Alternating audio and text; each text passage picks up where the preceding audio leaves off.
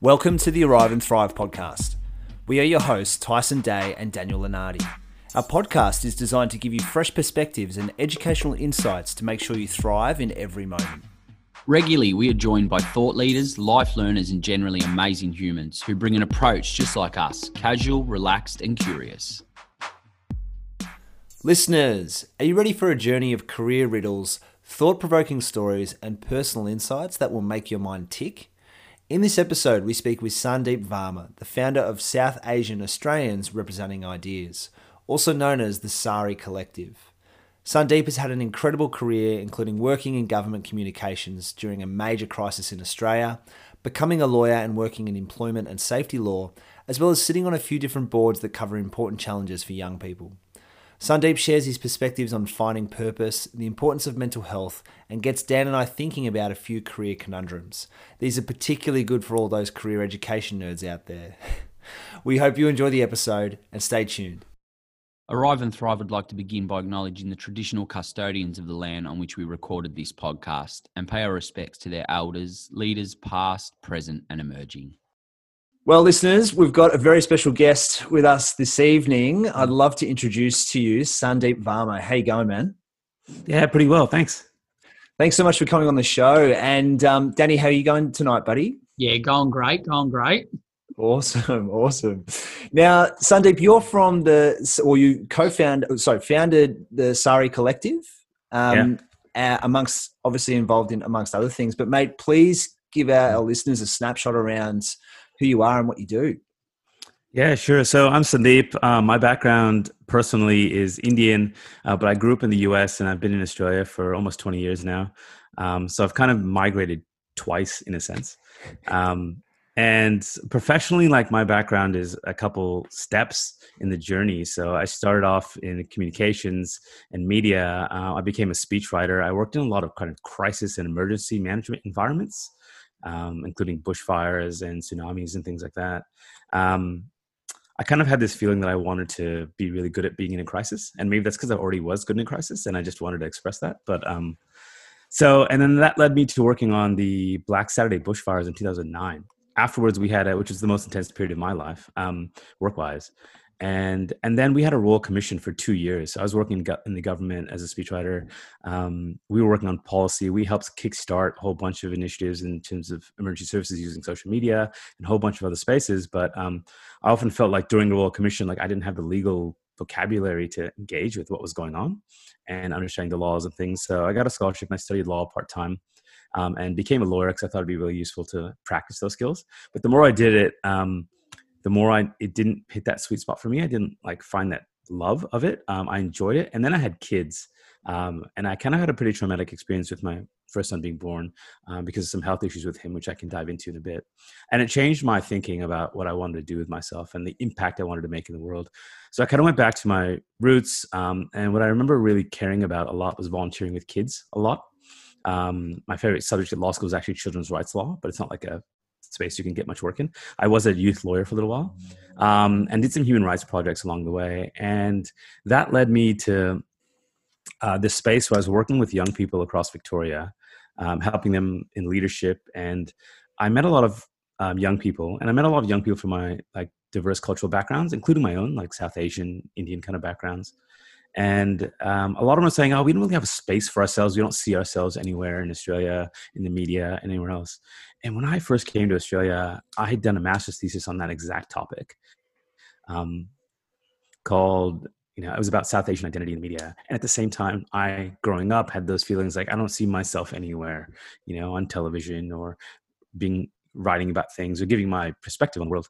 Um, and so I was like, something's got to be done about this. So we took that idea, um, we put it through a pre-accelerator program through an organization called Catalysr, and that helped create the SAARI Collective, which is a media platform for South Asians in Australia. SAARI actually stands for South Asian Australians representing ideas.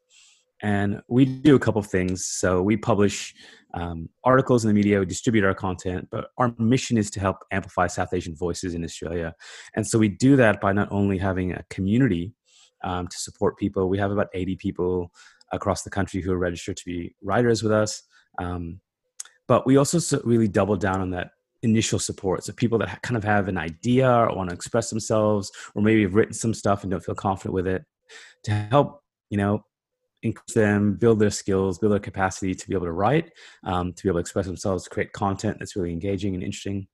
Um, and we believe that that's a really important skill to have for the future, to be able to express yourself, to be able to like structurally kind of write things that make sense, because then uh, um, people can take those skills and and you know publish through our platform talk about their identity talk about the issues that matter to our community and, perspectives that come from being south asian in australia which there are over a million of us um, at the moment and you don't see many of us in the media.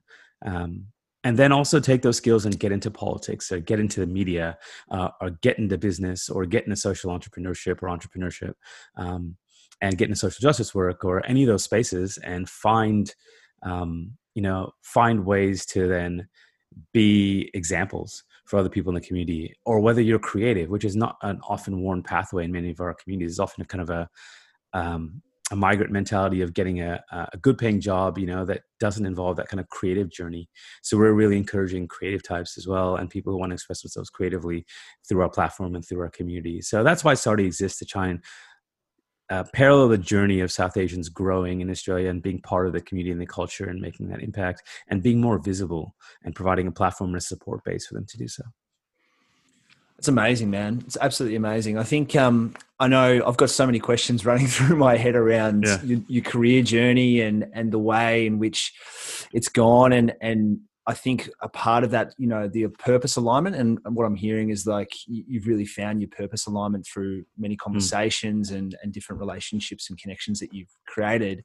Before we jump down that, I know we've got before we jumped on air, listeners, we were thinking we might take change things up a little bit. Um, and you've got a, a couple of um, questions from from some cards that you were sharing with us, mate, before we came yeah, on? so those? I can give some background to your listeners. Yeah. Um, so I, I, you know, really into communications, and part of that is psycho- like human psychology, how people's brains work, and what people do in situations.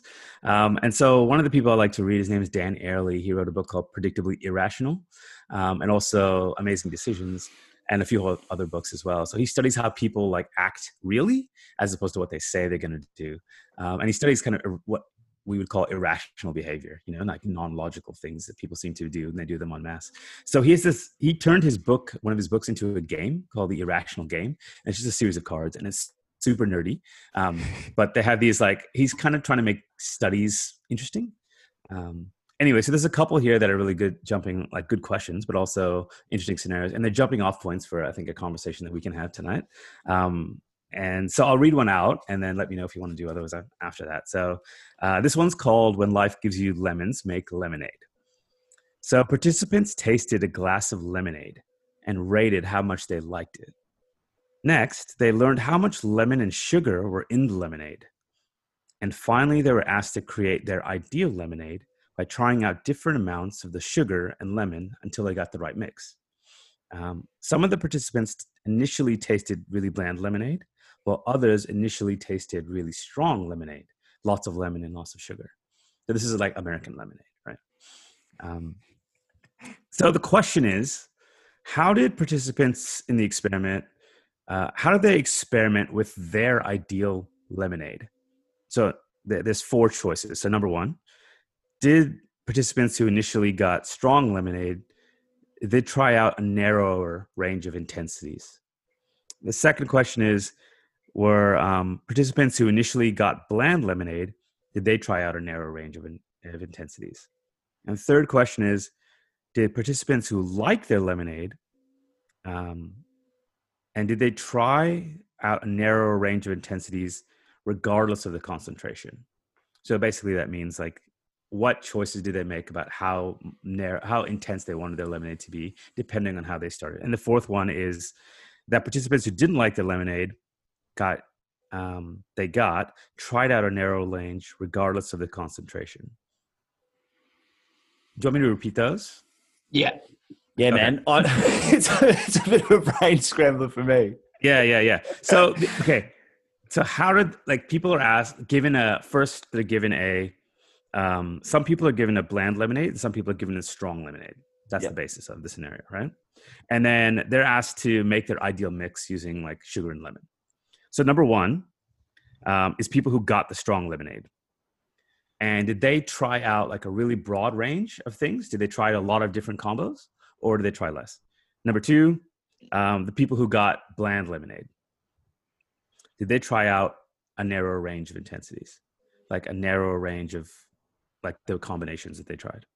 And then the people who got um, people who liked the lemonade they got, so that that means they got one that, that tasted better that wasn't bland. Uh, did they try out a narrower range of things or did they try out a broader range of things? And then people who didn't like the lemonade they got, did they try out a narrower range or a broader range? I would imagine the ones the ones that got the strong lemonade would have tried more. Sorry, would have tried less than the ones that got the bland. Because if they got strong, I reckon you'd be like, oh, I'll just go a little bit weaker and that's it. But if you got bland, you probably got more scope to work with.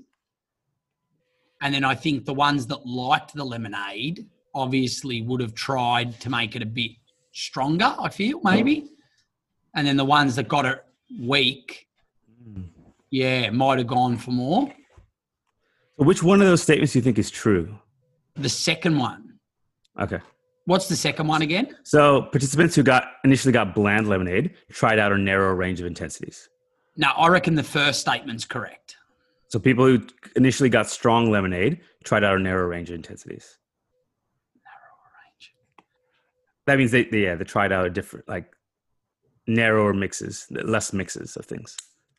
No, I don't reckon that's true. I, I think I'm just going to jump in here. I think that Mm. the the third one resonated mostly for me. Mm. So people who liked lemonade they got uh, tried out a narrow range of intensities regardless of the concentration. So if you like it, that Yep. means you tried out narrow regardless if it was like lots of lemon or lots of sugar. Yeah. All right. So the answer is actually number three. All right. Nice. Fist pumping in the air. Uh, so the answer is those participants who liked the lemonade they got tried out a narrower range of intensities, regardless of the concentration of the lemonade. So, well, what that means, it's, it sounds really technical as a study, right? Because it's narrow and the listeners might not have followed along with the whole card thing. But the takeaway is what's really important, right?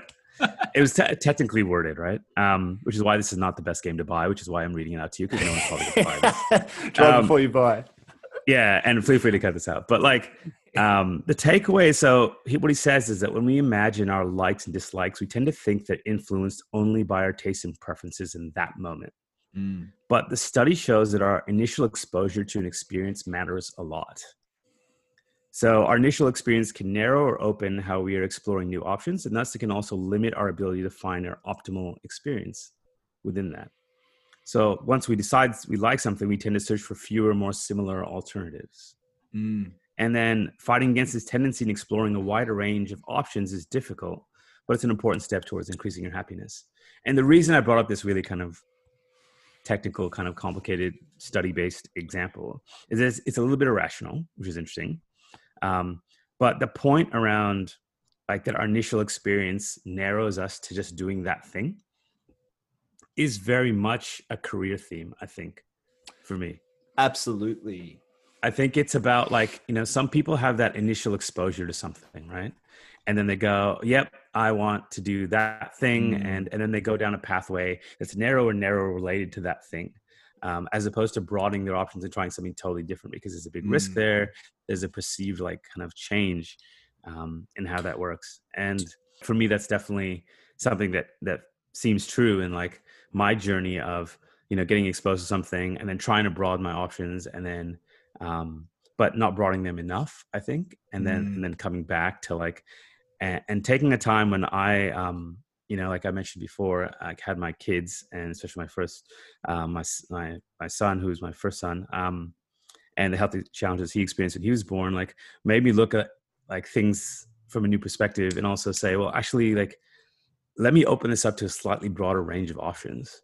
And and and and that for me has been a really important part of the journey of like getting to a point where i could feel like um, i was in a place where i considered actually more many more things than i would have and made a better decision for it Mm. um, and i think we often kind of narrow ourselves to decision making in a narrow frame and there's probably other options we haven't even thought about um, but we don't spend the time doing that because we think we're kind of we're kind of peaked by our initial experience Mm. even if the, like the lemonade is not that tasty Mm. I think it's such a good point because I think the theme I always hear a lot is, oh, I fell into this career or I, um, Yeah.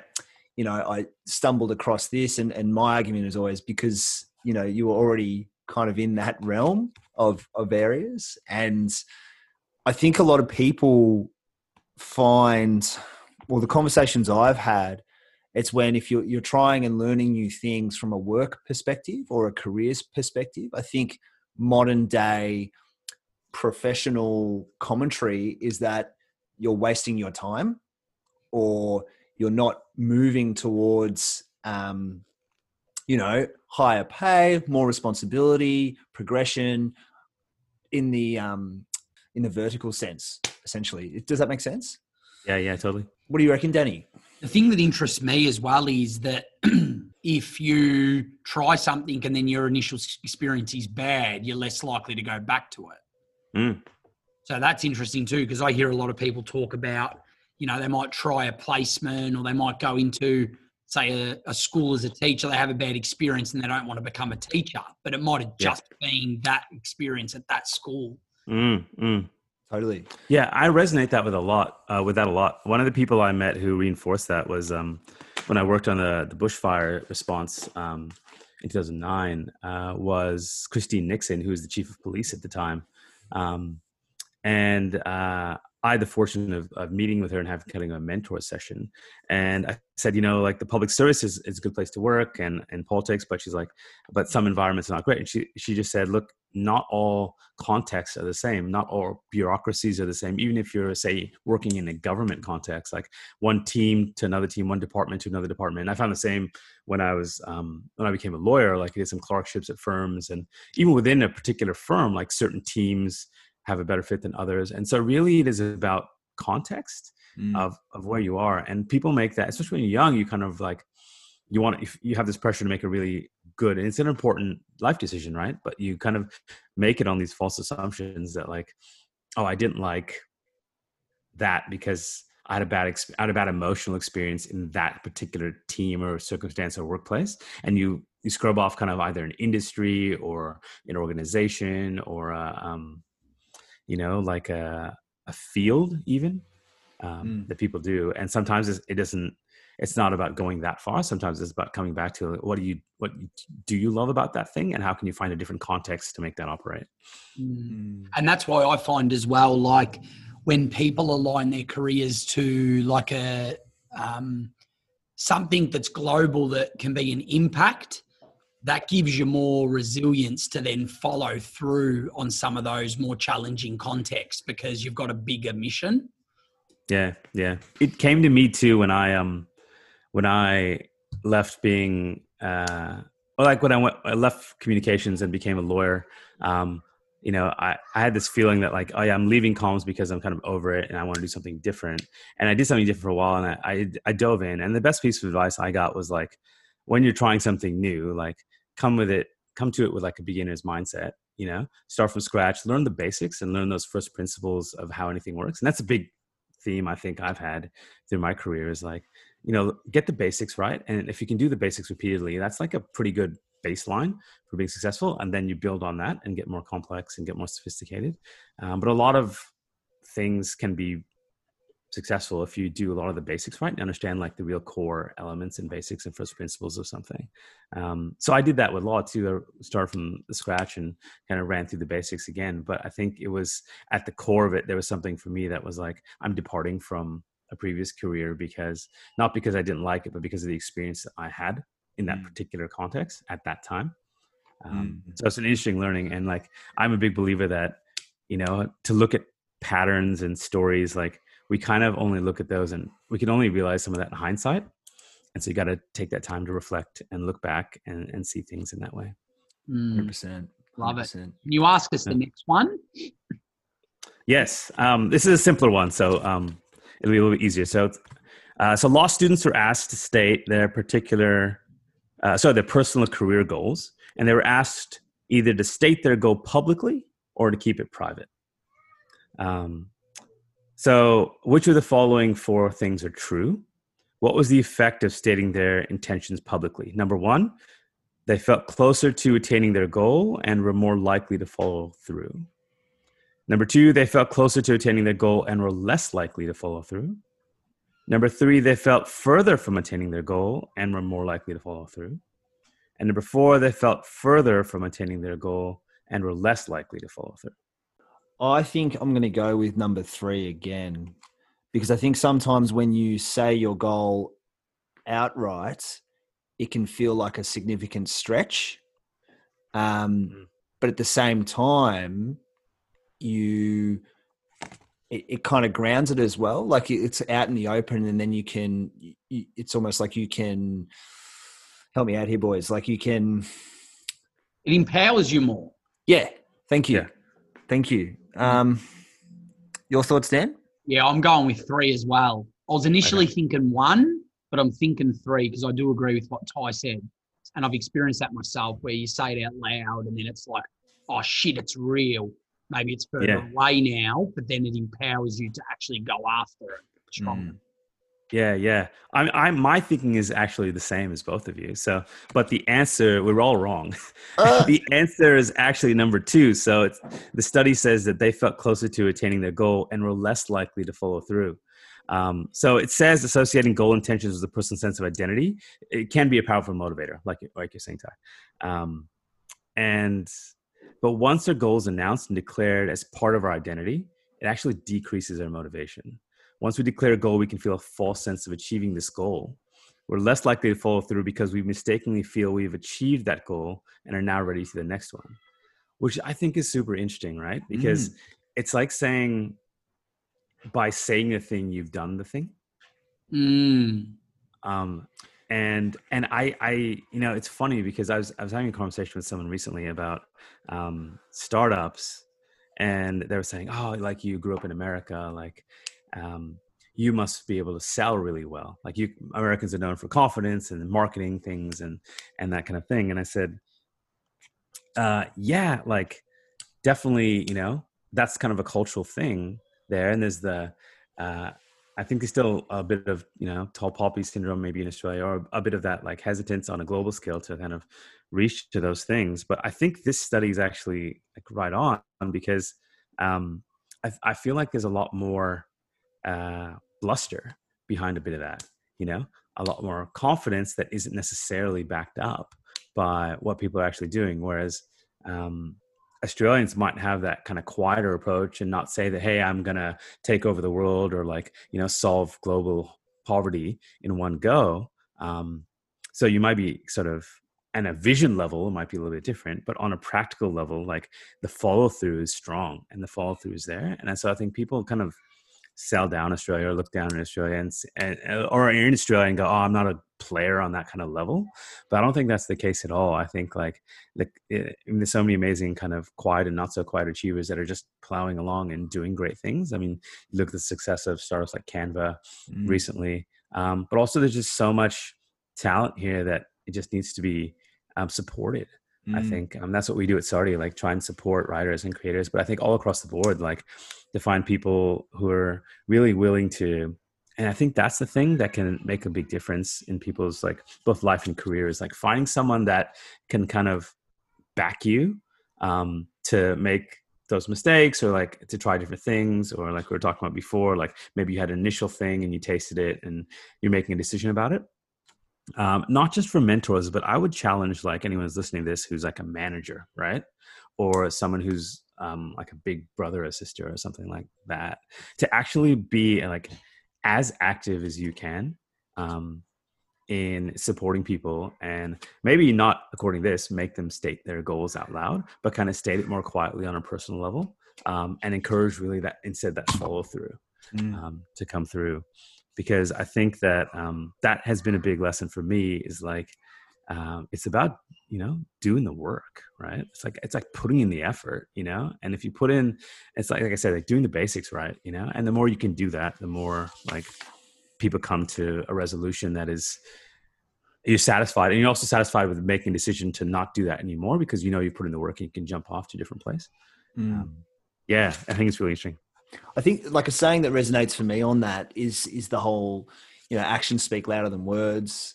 Mm. Um, the you know under promise over deliver, um, and I think the the exposure that I've had in in my working life has always been to take that mentality to not necessarily, and that maybe that's coming back to the the Australian culture that I've been exposed to. In that you don't necessarily want to to beat your drum constantly Yeah, around. yeah. This is what I'm working on. This is this is how good our team is. Um, it, it's almost like let the work speak for itself.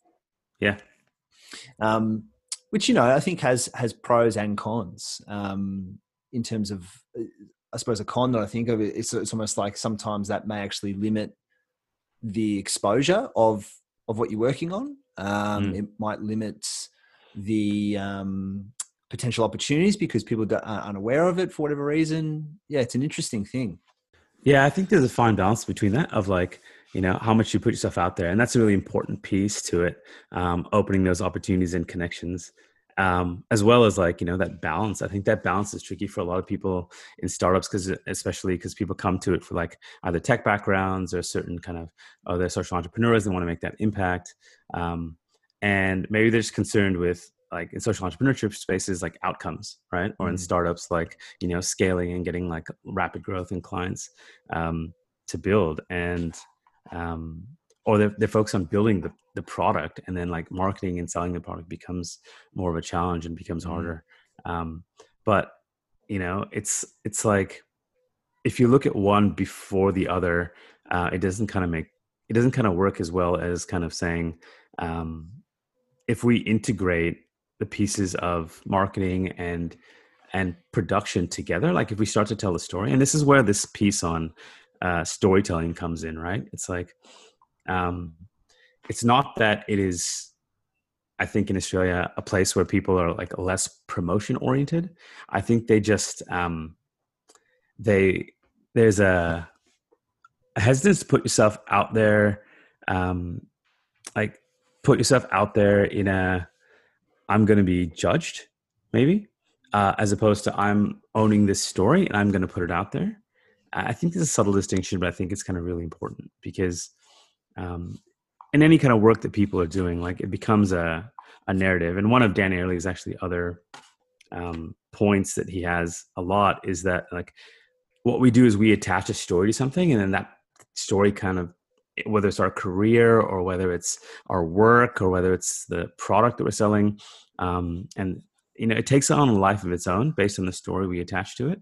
Um, and so i think if we are hesitant to attach a story to it if we're hesitant to put something out there it attaches the story of i'm not sure i want to put this out there or i'm a little bit reluctant to put this out there. And it's the same with the career like i'm maybe i'm a little bit reluctant to take a risk because um, the story could be the story of failure.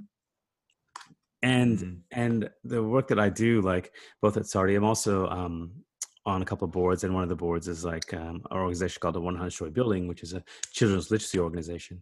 And we encourage creative risk taking and creative writing for primary school students and we teach them like the creative process. And that is all about like taking a creative risk. It's about reframing and owning your own stories. We work with like disadvantaged and marginalized young people and a lot of that work is about saying like let's imagine a different story for you you know? Um, and that's i think what we're talking about too in terms of career is like if you taste the bite of the apple of something um, that's and the, or the lemonades you know good enough you might not imagine a different story for yourself or that story that maybe you did imagine when you were a kid or you're in school you were growing up maybe that story actually kind of diminishes or vanishes or kind of gets parked in a basement somewhere. Um, and you don't kind of remember or revisit that story so i think you know for people that are listening and are like well how does this all practically kind of relate? It's like actually you probably have a, something that you that connects to really who you are and the story that you want to tell that you would be really proud to tell that you want to aspire to be one day. Um, and like what is the scenario in which you could actually tell that story is the question i would ask them. Um, Mm. can you put yourself in a scenario where you're telling that story um, and then how would you do the smallest possible thing 1% one little you know a couple of minutes a week to to get yourself to the point where you're telling that story? Because otherwise you're telling a story that like of a career that you fell into or a career that like you didn't intentionally choose or a career and and there's no kind of um there's no point where you can't do that. Like I was talking to a friend about Toni Morrison, who wrote her first novel at 40. Um, you know, J.K. Rowling, who was in her late 30s, who when she wrote Harry Potter, um, and all those people who have who've done, you know, Steve Jobs and his ups and downs, like all those people who've done amazing things um, at that older level, um, or that at one point where they just that was the point where they started to take control of their narrative, like of the story that they were telling themselves and that they were putting out in the world. Um, so it comes from reflection, I think, and it comes from that, like, like that exercise of you know ask yourself what's really important to you. When I was working with young people, we did an exercise where we asked them to list a bunch of things that were important to them, um, like what family members could you live without, what things could you live without, like what five words could you use to describe yourself, and then we had them slowly take away um, the things that they wrote down until they're left with a couple of important things. And for me, um, the things I was always left with were community and creativity. And I realized that those are like two of my most important values. Mm. And and so I decided to build like all the work that I did around those things. Um, and I really haven't looked back. And it took me a long time to get to that point, like a long time. Um, I knew those things were important to me. I could kind of articulate them, but then I got into spaces where I felt like I wasn't living those things out. Um, and part of that had mental health challenges with it and and then i came back to like okay what's really really important to me? And I, it ties into this idea of follow your passion right? Do you guys like hear that you know go follow your passion? Yeah it, and to be honest mate it's not necessarily something i agree with all the all the time. Yeah what are your thoughts? Yeah. I think that dan once said in an episode and, it, and it's always um, it's always stayed with me. It's like how can you say to a young person follow your passion when their lived experience hasn't necessarily been uh, that extensive. So how do they actually know what their passions are? Yeah, and I was like, exactly. Yeah. It's a really, really good point. Mm, yeah, yeah.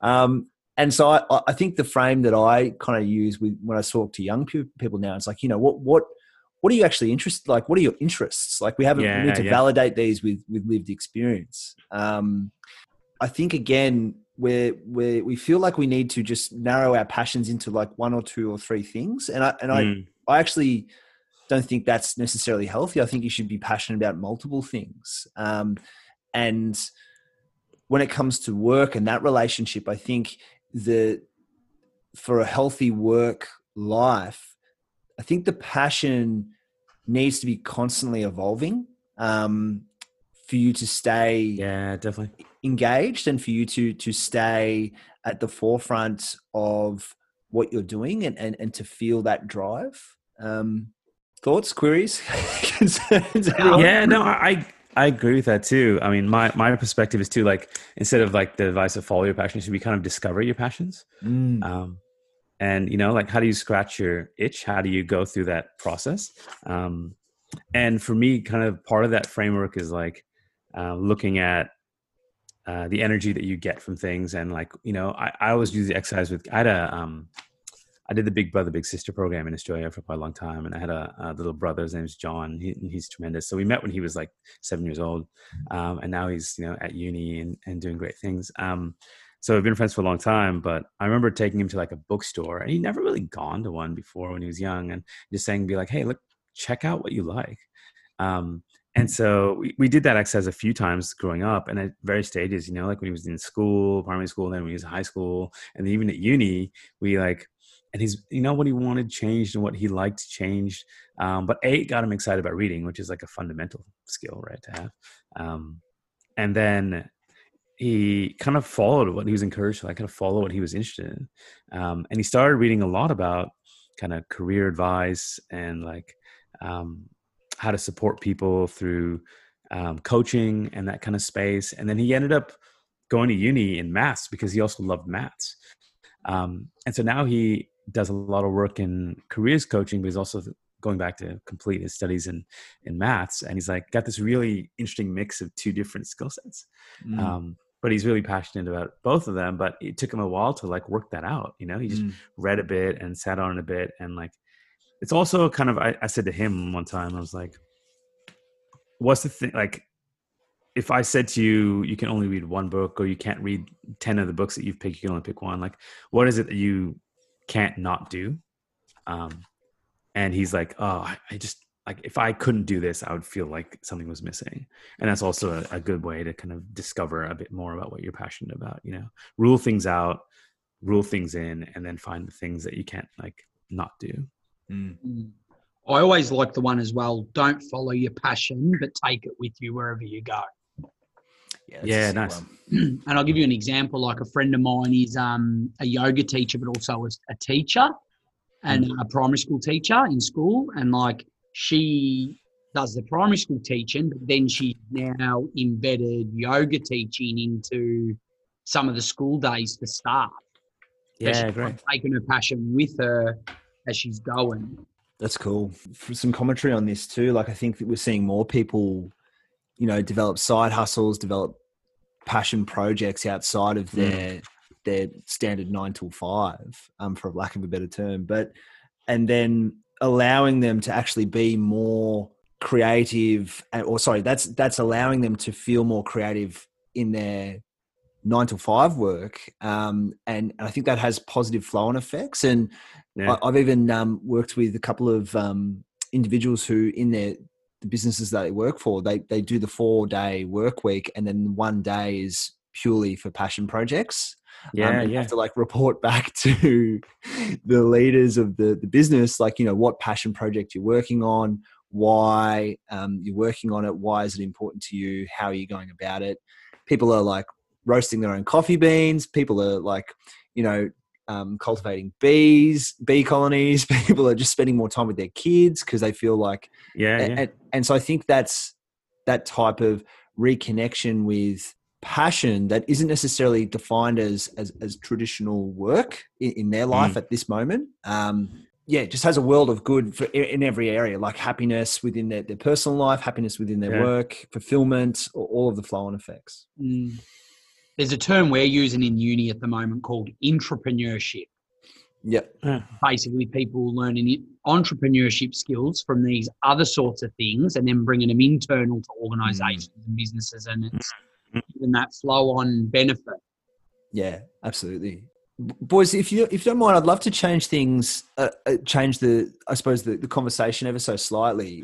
Sandeep, I'd love to to hear more around your journey from the perspective of th those moments when you realized your career that you were in, um, you needed to make a change or you needed to, to make the transition, and, and how you went about Yeah. that. Because the the um, from what you shared so far, and before we jumped on on air, and, and, and your insights so far, I feel had really demonstrate someone who's really embraced reflection, really embraced going deep on their values, on their their purpose, and and also um, yeah, mindfulness practices and, and exercises like that. Do, do you mind sharing and unpacking that?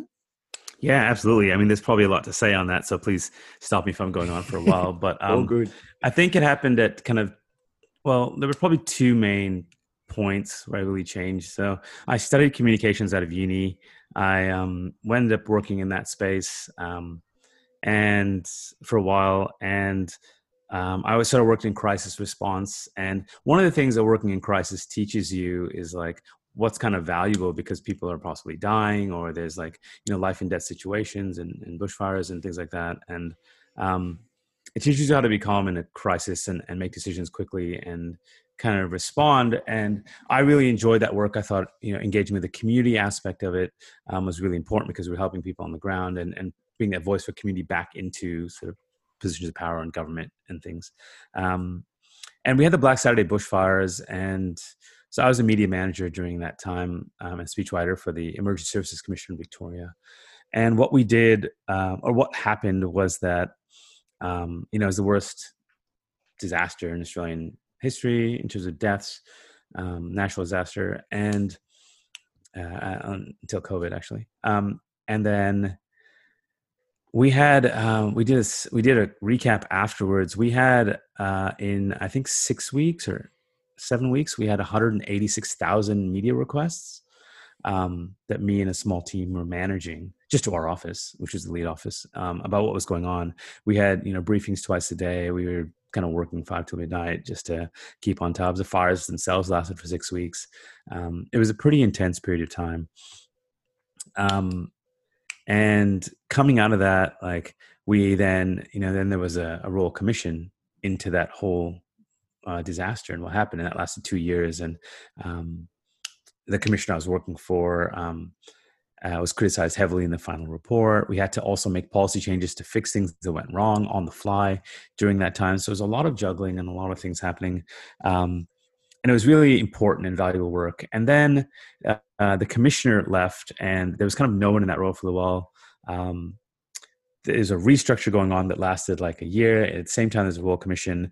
Uh, we were dealing with lawyers every day, and it went from the absolute best that humans can be and government can be, like everyone dropped all the bureaucracy everyone dropped all the things that didn't matter and they ended up just putting um, support first like whatever we needed to do to get support to these communities to get people who are affected you know get them a house or get them a place to stay or get them food get them the things that they need when their houses were, or whole communities were destroyed was the most important thing. And then it was also simultaneously or like right after that the worst because everybody got protectionist because the, the royal commission was investigating all of them. Um, everyone had millions of dollars in legal fees um, and it was like you know bureaucracy is worth because people there was like a lot of disorganization. People were arguing about which way forward which i mean sometimes happen in public policy like it's not easy to make those decisions but there was a lot of back and forth there's a lot of protectionism there's a lot of like um, kind of going back into a space instead of being really open um, and then trying to impose policies on that and seeing what the royal commission had to say and then deciding that and then kind of the sector was a bit of messy for a while um, and so I did exactly what that study was like. I was like, oh, communications, like, nah, you know, like this is a mess. Government communications is always like this. It, it's good for a little while, then it becomes a mess, um, which is kind of actually true, but also like not necessarily the experience you have to have. And um, and we were doing with lawyers, so I was like, I need to study law. And it's funny because you know when I was, I went to a school, a primary school that finished in year eight, and year eight we had to stand up and say what we were going to be in life and my parents you know being hardworking immigrants my mom was a doctor my dad was like a chemical engineer. And um, so i was like you know what they, what would they be proud of? I kind of didn't wasn't sure if i had an idea around myself but i so i said lawyer. I said i want to be a lawyer. And so i had in the back of this mind that i hadn't made it until i was going to be a lawyer. So i went to law school um, part-time while i was working after the bushfires and the royal commission got started about a year in. Um, and i really enjoyed it. I enjoyed learning and I realized that it wasn't um, only after this fact. Like I went through law school, um, I enjoyed learning it. I enjoyed the intellectual stimulation of it, um, but I think I enjoyed the time frame of impact. And so, one of the big things I learned was like you need to understand for yourself, like on what scale you want to make an impact and what ownership and outcomes you want to see in a place. Um, you know, fast forward having gone through law school, um, having applied for a couple firms and done clerkships and tried it out and thought, hey, I really like this. It's kind of really smart thinking and problem solving. And I got into a firm and I was doing the work and two things happened. Like one, I noticed that I was kind of not interacting with people as much. I was in court sometimes. I was with people, but a lot of the stuff got settled. Um, and I wasn't um, like I wouldn't own an outcome. Like I couldn't give advice to someone um, and then see the good smile on their or like the positive outcome from that. We were dealing with the the tough end, and that's what lawyers do, you know. But one of the partners I worked with was like, we are as lawyers kind of professional pessimists. That's the job. Like you look at risks, right? And and for me, I realized that wasn't like a space that was naturally aligned to kind of who I was or the way I wanted to think. I found myself being more pessimistic and critical about lots of things um, in my life. And then that coincided with, I mean, that was okay for a while, to be honest. Like I enjoyed being able to like cut through a problem and, and nail it and find the risks and the, the problems and solve those problems. And the problem solving aspects of legal work was great. Um, but then I had my son. So um, my eldest son is five now. When he was born, um, we were really excited to become parents for the first time. And um, you know, we had a healthy pregnancy all the way through. And the day that he was born, um, he was a little bit small and he came a couple weeks early, but nothing out of the ordinary. Um, and so one of the doctors came by and just did the normal check. She said, I'm checking the pulses of your baby and put um, her thumbs on his his legs. And she's like, Oh, they're a little bit weak. I'll come back in a little bit and check again. Did the same thing again. Um, said, um, nah, still not 100% right. I'll come back again. Came back a third time. She's like, I'm still not sure. I'm going to get another um, opinion. I'm going to get the cardiologist to come through. So she brought a pediatric cardiologist in. It turned out that my son had a, um, a narrow aortic arch, which is part of his heart that has blood flow pumping through it, and it was too narrow. Um, and so he was on watch the first five days, which is the first six days of us being parents. Um, and he was getting better. You know, his blood flow was increasing. He was putting on weight. He was feeding, and those types of things. And he was like, okay, this is good. He also had some holes in his heart when he was born, and I was born with holes in my heart that closed when I was four or five without any consequence. Um, and so they were watching those closely as well. And at the end of five days, we were able to go home. So we're like, okay, this is good. If we went home, a little bit nervous, but you know, we were going to go home with our baby. Um, and they said, look, come back in a, we're going to check you in a week. So we went back in a week and he, um, he'd gotten worse. So, and the doctor said, look, um, I did a heart scan. It's gotten narrower. His blood flow is not working. Um, he's going to have to go straight to the children's hospital for heart surgery. So we, you know, two weeks, less than two weeks into being parents, like 14 days old, he's uh, operated on and has heart surgery. And, um, and you know, obviously, like work was great about it. They gave me leave absence. They're like, you just take whatever time you need. Um, but obviously, like not only does the process of becoming a parent like change who you are and what matters to you and your perspective, like that love that you get you know, from having a family and having children is pretty profound. But the way we became parents also was really challenging. And so, um, you know, he recovered. He was in the hospital for a couple of weeks. Then we took him back home. He had to kind of restart, and now he's really healthy. But um, you know, through like it went from being appointments every couple weeks to appointments every couple months to expanding out. Then he had a, another scare where the holes kind of weren't were pretty dangerous, and then they got better. So like he's great, um, and he's never physically like you've never seen any kind of adverse effects.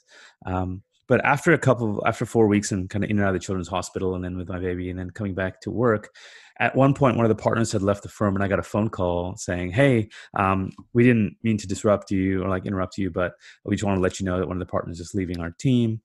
And i just thought to myself like i'm in a world of something and the world that you're talking about is so different like it's so removed from my experience. Um, and then I went back and you know I worked at it. I really I liked the work that I was doing. We were doing employment and safety law, and it was important work. I just um, I couldn't find it in me to not spend more time at home. Um, so even wanting four days, and then wanting even more, I think. And I saw people kind of um, sometimes committing to being parents, and the firm had a good policy on that, but it just wasn't enough for me. Um, and then there was the aspect of like seeing the work uh, see, seeing the work that I was doing actually make a difference. And I think that came back to like who I was and what difference I wanted to make in the world. But that was challenged by like the idea that uh, you know life is fleeting in that, in what happened with my son. And if we only have a little bit of time, like what difference can we really do? We really, really want to make? What impact do we really want to make? What's important to us, and what can we kind of going back to the idea we talked about before? What story do I want to tell? Like, what can I say to my kid? You know, about what I do, um, and is that story for me like the story that is resonant and the story that I'm proud to say and the story that feels really authentic and and true and and and honorable I think in my own sense. Um and and it wasn't um, anymore. And I couldn't I struggled in and out of it. I had mental like health challenges. The law is notorious for that. Uh, law students have some of the worst mental health um, of any students and then lawyers themselves also have a pretty bad space. So i um, went through my own challenges also became an advocate for better mental health in the legal profession. But at the end of the day um, i left corporate work uh, and my favorite subject at law school was actually children's rights law and i'd always volunteered with young people. So i wanted to go back and make a difference in that space. And so i became a children's rights lawyer then i worked at children's rights human rights projects because that was something that i wanted to um, like do for myself. But at the end of the day uh, being a lawyer is still about that professional pessimism perspective. It's about you know the tail end of, especially with young people, like kids um, that are facing jail time or kids that are you know not supported by a system all the way through, and then you have to make sure that the worst possible thing doesn't happen to them in a courtroom, um, or maybe they come back and have you know all these other circumstances that influencing them get to that point. Um, and then so for me, that became about how do I do more empowerment based work at the front end of that process um, how do i see the impact in people more tangibly at that like empowerment part of the process preventative part of the process um, so that led to me doing two things, one, which I do now, which is you know working with 100 story building and helping them um, with disadvantaged young people find their creative process, imagine different futures, write their stories in different ways, and exercise their creativity. And then the same with SAARI, kind of um, advocate for South Asians to be in Australia, tell their own stories, um, have a ways for them to feel like someone is out there that is kind of like them or gets them um, in a culture where they often feel like they're constrained or there isn't that same kind of level of openness around uh, around mental health issues, which we talk about a lot through our our process around you know creative careers and that kind of space, which is something that I realized that like if my values were creativity and, and community all the way through, that I probably wasn't exercising that creativity in the way that mattered to me, and that led to me. I think there's no way that you can continue to do that without it adversely affecting your mental health. So, and the, the challenge for me was like an identity thing was like, oh, am I a person who's like a depressive person? Or am I a person who's like in my career, a, person who just struggles? And we, what we haven't done in our society, we're trying to do, a lot of people are trying to do is normalize what our mental health challenges is. And I read, I heard this amazing description that was like, health is health it can either be mental or physical and physical health affects your mind and mental health affects your body. And i buy that 100% that like we're not sophisticated enough yet as a society to and in science to to really uh, adopt that. But i think there's physiological effects from mental health and and you know mental effects from physiological health that just coincide. So the idea of health being health is something i really believe in now. And i think that you know you can exercise to benefit your mental health you can meditate to affect your physical health. I think there's just such a connection that why split that? And so if you're feeling healthy that means you're feeling mentally and physically healthy.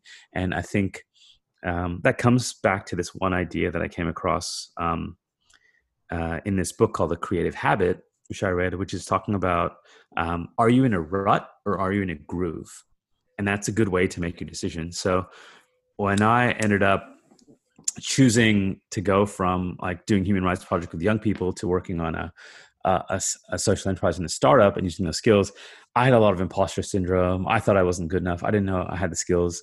Um, the program I went through, Catalysr, you know, gave me a sense of community and a sense of support and a sense of confidence in that space. Was there's still a lot of imposter syndrome along the way, but one thing I did notice in that process was that you know a rut like kind of feels like you're boring yourself sometimes or your or your wheels are spinning it's not going anywhere or you're not challenging yourself in the right ways you know? It might be hard or like important or maybe you're making a lot of money but it, it feels like kind of you're standing still um, and the world is moving on a little bit. Um, and maybe that's the result of like it's a bad idea or it's a bad timing or it's a bad circumstance or just bad luck you know that's happened at a particular time or a particular space. Um, but i think more so it's because you're sticking to a tried and true method um, of how you've done things in the past and you're not growing and evolving.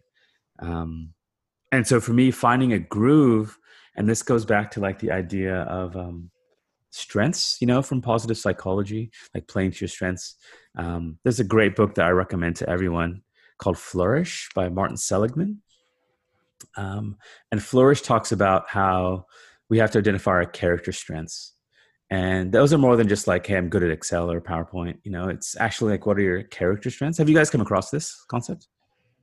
I've come, I haven't come across that book, Flourish, um, but I have definitely come across the the strengths process of of identifying, and and most of the time the way I define it is when you're aligning your strengths most of the time it's it's giving you energy or you're you know it, it's it's not exerting much energy on your behalf um yeah. and when you're not working with your strengths it's the opposite. Yeah that's what he says. I mean his research also proves that um and so here's these character strengths. So um a couple of mine are like leadership and creativity but the the most the biggest one is love of learning. Um and so i realized that like i need to play to my values and also play to my strengths and he mm-hmm. says that exact same thing that um, you were just saying that like if you play to your strengths you're going to go leaps and bounds ahead whereas if you work on your weaknesses you might come up to par mm-hmm. um, and that's about as far as you'll get and so, um, you know, I read that he was actually my professor at uni, and then I read that book early on. And then I went back to that book when I was kind of feeling pretty low and trying to struggle with what I was doing. And it was like, these are your character strengths. They're not tied to like what work you do or how good you are at something. These are just things that are part of your character and who you are, and they're important to exercise those things. And so I thought I read a lot. I was like, okay, I love learning. What kind of work I, can I do? I'm exposed to lots of different things. I can learn about those things, um, and I can exercise that thing. And I realized that that is actually kind of what I did a fair bit of when I was a speechwriter was like we got a topic or we had to speak on something or we were responding to some community issue in the media. We had to get up to speed on that thing pretty quickly and then put out an intelligent statement or a comment or media interview. And now the work that I do with SAARI, which is like creating stories and and talking about current issues like mental health in our communities, like um, you know family violence. Um, but and all kinds of other things. You know, we have a gossip column in the works and all kinds of other stuff.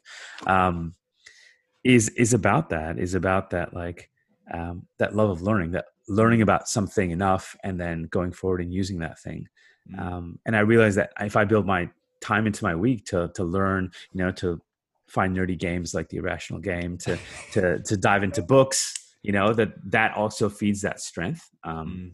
and that capsulating that learning reflecting on it putting it back to use of some kind of way is really a, a, way to use my strengths. And then the other really big important aspect that I would be remiss not to mention around mental health is like the things like you're saying that give you energy, but also the things that I, I kind of need to recharge mm. and to be conscious and aware of myself when I'm not feeling recharged, to slow myself down a little bit, um, to make that kind of time and to not take on a billion things, you know, because we end up making really, really long to do lists and it's like we feel crap because we haven't got to taking them off or maybe we're not where we're meant to be and we're comparing ourselves to others you know a lot more than looking at ourselves. And part of that has been so like exercise um, you know meditation like i use the apps smiling mind and headspace which are two really good meditation apps. Um, and uh, i also really highly recommend something that um, uh, that a lot of people, especially in Asian and South Asian cultures, aren't really familiar with, which is uh, the work of Dr. Kristin Neff on self compassion. Um, so it's just something that culturally, like, there's just no vocabulary around.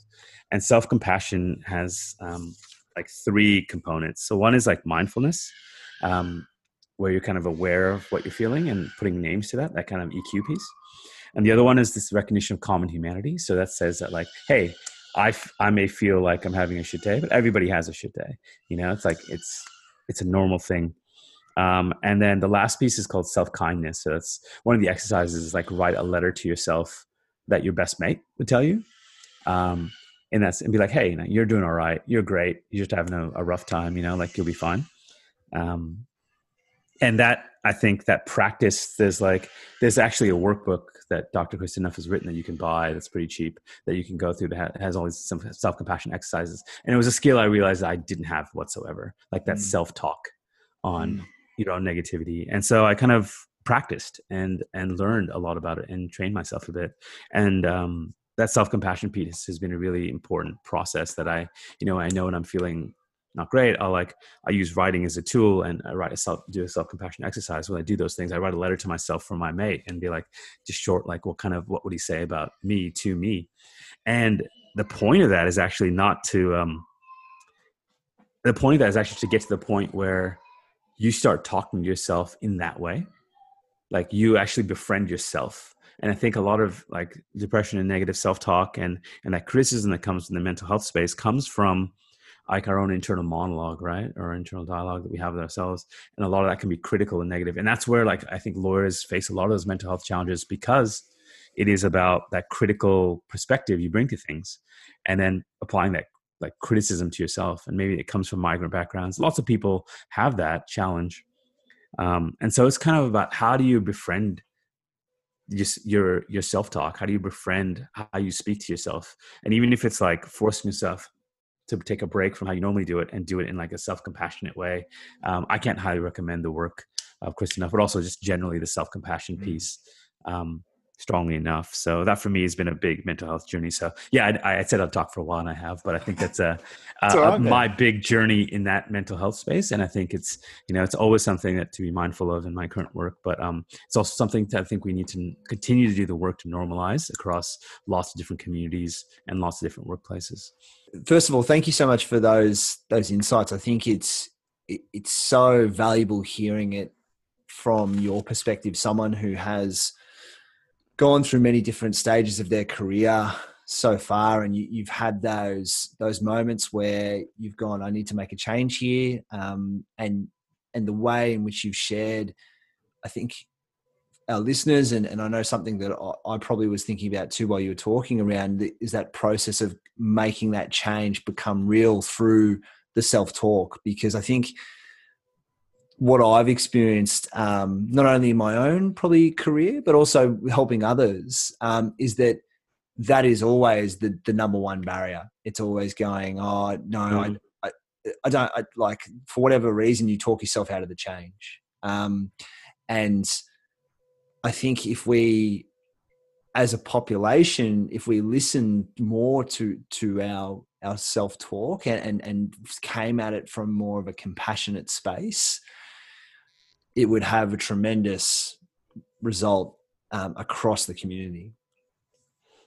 Yeah, absolutely. I think it's such a um, a, uh, a, little thing that makes such a big impact. Mm. Um, and you see the people that can back themselves through the difficult situations. Mm. Um, and, you know, we get to a point at any career where we have like decisions to make or you know like whether we trust our our instincts or whether we you know follow our logical kind of thought process or a bit of both mm. um yeah there's a really important piece there on like um how you talk to yourself and and make sure that that talk encourages you to find that sense of confidence in self and stay true to who you are um and and assists you in decision making as you go forward mm, absolutely yeah. Now, mate, for, for listeners who are wanting to engage with the content of SAARI Collective, um, how can they do that and how can they um, also perhaps see your updates as well? Yeah, so I'm on LinkedIn um, under Sandeep Varma, um, and also SAARI Collective is on um, pretty much all social platforms except for TikTok at this point.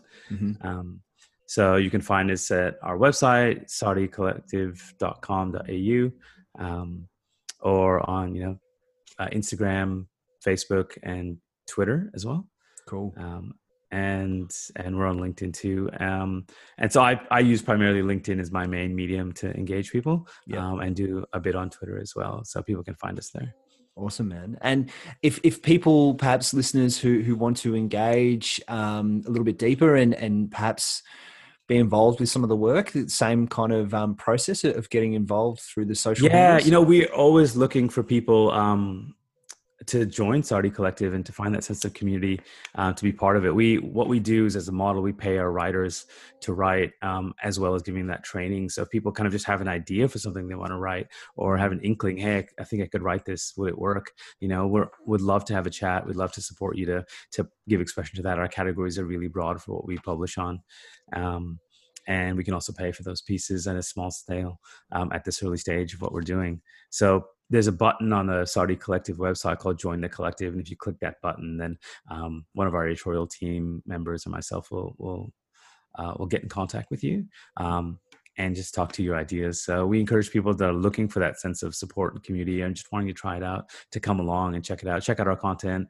Um, and also, if you see something that you think we could add to it like you know be that person like mm. don't be afraid to do that and don't be afraid to get it wrong because we'll help you get it right mm. um, and you know we've had a, a couple writers like when we had a, a meeting a while back who um, you know either couldn't find work or couldn't get published in australia. Um, you know they were international students some of them.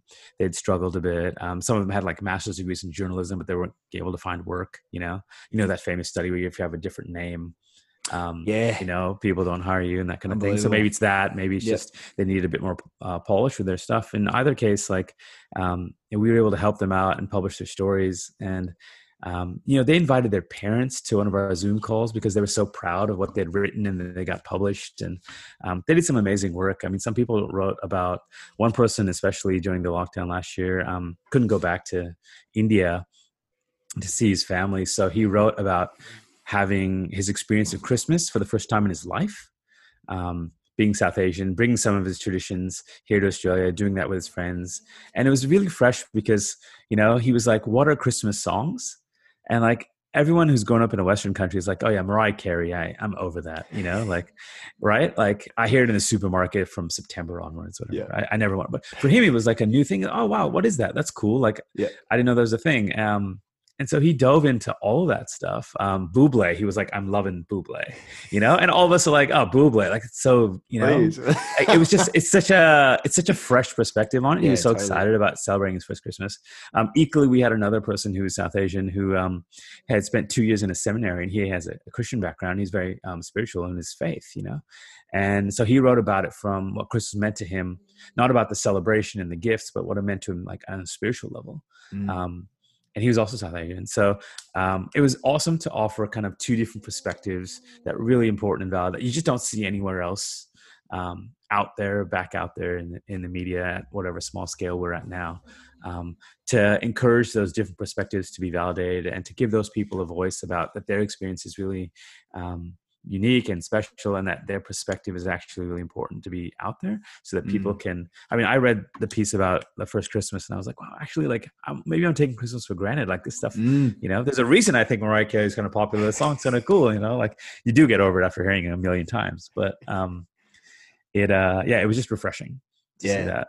that's cool man and i think I, i'm so glad you came on the podcast so thank you so much because I think as a collective community, especially in Australia, I think the more that we can do to understand um, and subscribe to that notion of, of, of global citizenship and, and really mm. understanding, you know, other cultures and, and their perspectives, it's it's a win-win for, for everyone the way I see it. And I know for me personally, it's something, and, and Dan in particular as well, um, it's something that we're really mindful of with our platform that we want to make sure that we've we've got people um, who ha- who are bringing different voices from different parts of the community. So I really appreciate your time tonight.